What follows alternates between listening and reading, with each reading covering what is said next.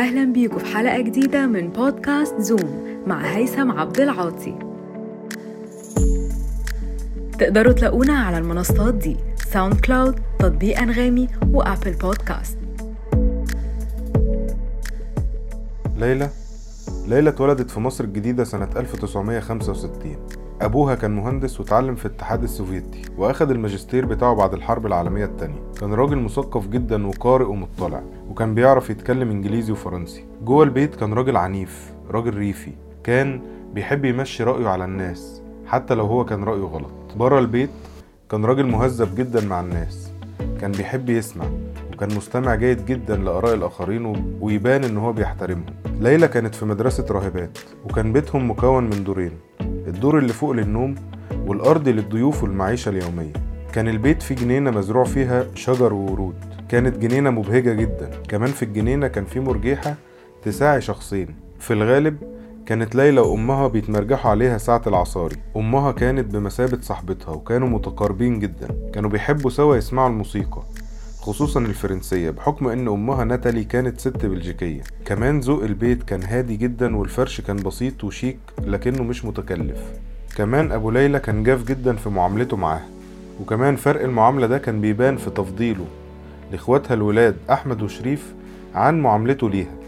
حتى مع ظهور نتائج الامتحانات كان عماد بيهتم قوي يعرف الولاد عملوا إيه. وكأن ليلى كده كده هتنجح ونجاحها مضمون. فكان سؤاله عنها بدون اهتمام كبير. ما تفتكرش ليلى ابدا إنها قعدت على حجر أبوها مثلا زي ما كان بيعمل مع شريف وأحمد إخواتها الصغيرين. عماد أبو ليلى عمره ما بسها في عيد ميلادها غير مرة واحدة بس لما تمت 15 سنة. الحقيقة إن ليلى رغم إن البوسة دي جات لها متأخرة قوي وهي تقريبا في سن المراهقة بس كان لها أثر كبير على نفسيتها. حست إن أبوها بيحبها أو على الأقل قال مرة إنه بيحبها. والبوسة دي فرحتها جدا في اليوم ده. يوم عيد ميلادها بعد ما بسها قال لها كل سنة وأنت طيبة أنسة ليلى. كلمة أنسة خلتها تعرف إنها كبرت وبتبدأ مرحلة جديدة في حياتها بس فرحت بيها. زي ما يكون أبوها بنى جواها شعور إنها كبرت ومسؤولة عن إخواتها. كانت في النادي تقف لإخواتها بالهدوم الناشفة وهما بياخدوا دش بعد ما يطلعوا من البسين. تصحى من النوم بالليل تغطي اللي اتكشف من عليه البطانية وهو نايم. زي ما يكون ليلى حملت نفسها مسؤولية وهي مش واخدة بالها. على العكس تماما علاقتها بناتالي أمها. ناتالي كانت الدعم الكبير في حياة ليلى. علاقة الصداقة بينها وبين أمها خلت ناتالي تنصح ليلى إنها تتعرف على ولد في النادي لما تمت 16 سنة زي باقي صحباتها. فكان ليلى عندها شوية قصص حب مشوقة بالنسبة لناتالي كانت تحب دايما تسمعها. كانت بتعرف إزاي تشوق أمها وهي بتحكي وإزاي تأخر معلومة تخلي ناتالي تتفاجئ وتبقى عايزة تعرف باقي الحكاية. كان اهتمام ناتالي وردود فعلها بيرضي غرور ليلى خصوصا مع قلة اهتمام أبوها. كانت خروجات ليلى وناتالي دايما سوا بيلفوا على المحلات سوا بيشتروا فساتين مع بعض يروحوا النادي سوا ينزلوا البسين سوا. في يوم ليلى صحت من النوم بالليل ونزلت المطبخ لقت باب المطبخ اللي بيطل على الجنينة مفتوح وناتالي قاعدة في الجنينة بتشرب سيجارة. ودي كانت أول مرة تكتشف فيها ليلى إن أمها ناتالي بتدخن. في اليوم ده ناتالي خلت ليلى تجرب تدخن. كانت بتقول لها إن التدخين عادة سيئة بتضر الصحة لكن مش عيب إن البنت تدخن لو عايزة. والأحسن إنها ما تدخنش عشان صحتها. للدرجة دي كانت علاقة ناتالي ببنتها ليلى. علاقة صداقة أكتر من علاقة أم ببنتها. ناتالي كانت بتشجع ليلى على الاهتمام بالفنون وكانت دايما بتشتري لها مجلات أجنبية. تاريخ أدب فن. اسطوانات ومجلات بتصدر من سفارات أجنبية كل شهر. ولما الإذاعة انتشرت ليلى كان نفسها قوي تكون مذيعة. عشان كده كانت دايما بتكتب حاجات وتقراها لناتالي بالفرنسية والإنجليزية. وكانت ناتالي دايما بتشجعها وتصلح لها أخطائها. لكن مع سن السبعتاشر ومع انتهاء الثانوية العامة فقدت ليلى ناتالي فجأة بعد مرض أمها الغريب. والدكاترة احتاروا في تشخيصه. وللأسف مات مع ناتالي حلم إن ليلى تكون مذيعة.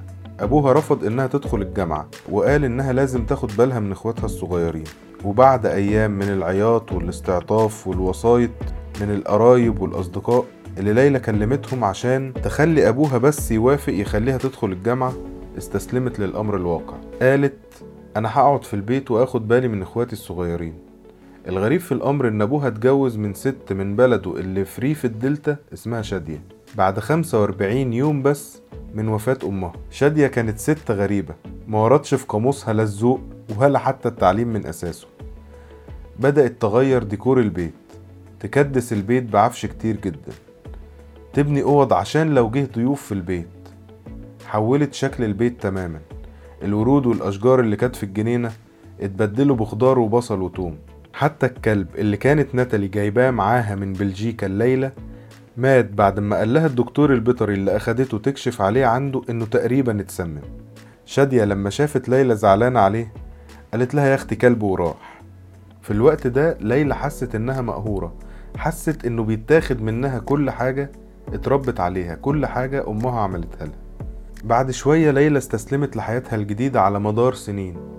الأول تاخد بالها من إخواتها اللي في المدرسة وبعدين في الجامعة وبعدين جوازهم وبعدين ولادهم. وبعدين مستلزمات ولادهم وبعدين ولادهم اللي دخلوا المدرسة واللي دخلوا الجامعة وهكذا.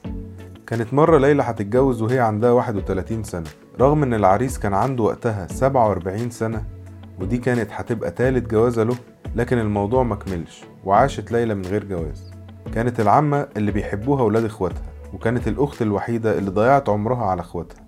لما أبوها مات شادية اللي مخلفتش منه قالت أنا هاخد ورثي فلوس وهرجع البلد. أما إخوات ليلى اللي كانوا عايشين في الطرف الآخر من القاهرة قالوا إنهم مش عايزين من بيت مصر الجديدة حاجة فقرروا إنهم يتنازلوا عن البيت لليلى. ليلى اللي حتى ولاد إخواتها بدأوا يختفوا من حواليها بسبب هجرتهم وانشغالهم في حياتهم قررت إنها ترجع كل حاجة في بيتها زي ما كان أيام أمها ناتالي بالظبط. زرعت الجنينة ورد اشترت مرجيحة وجابت كلب اشترت عفش بسيط بس له ذوق. هدت كل الحيطان اللي بنتها شادية وكمان قررت وهي في سن الخمسة وخمسين تدور على شغل وهي عمرها ما اشتغلت في حياتها بس دورت على أكتر حاجة كانت بتحبها.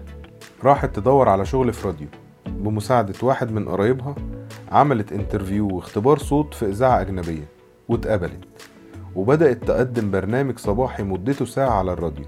سعادة ليلى برجوع حياتها لها وهي في سن الخمسة وخمسين كانت لا توصف. لكن السؤال هل البني آدم المفروض يتخلى عن حلمه عشان يضحي من أجل أسرته أو عشان ما يزعلش حد بيحبه؟ هل لو بدأنا نحقق أحلامنا متأخر هيكون عندنا نفس الحماس والشغف وتحقيق الذات؟ هل نتمسك بالحلم ونقاوم الصعوبات ولا نمشي مع التيار وخلاص؟ هل لازم يكون في مردود للتضحية بتاعتنا ولا نضحي وإحنا مبسوطين حتى لو على حساب سعادتنا؟ أتمنى أعرف منكم الإجابة. دي كانت حلقة النهاردة من بودكاست زوم مع هيثم عبد العاطي. اعملوا لنا follow و subscribe علشان تتابعوا كل الحلقات الجديدة. استنوا الحلقة الجاية وتقدروا تسمعونا على المنصات دي ساوند كلاود تطبيق أنغامي وأبل بودكاست تقدروا تبعتوا لنا comments تقولوا لنا فيه رأيكم في الحلقة وكمان لو في أفكار أو موضوعات حابين نتكلم فيها.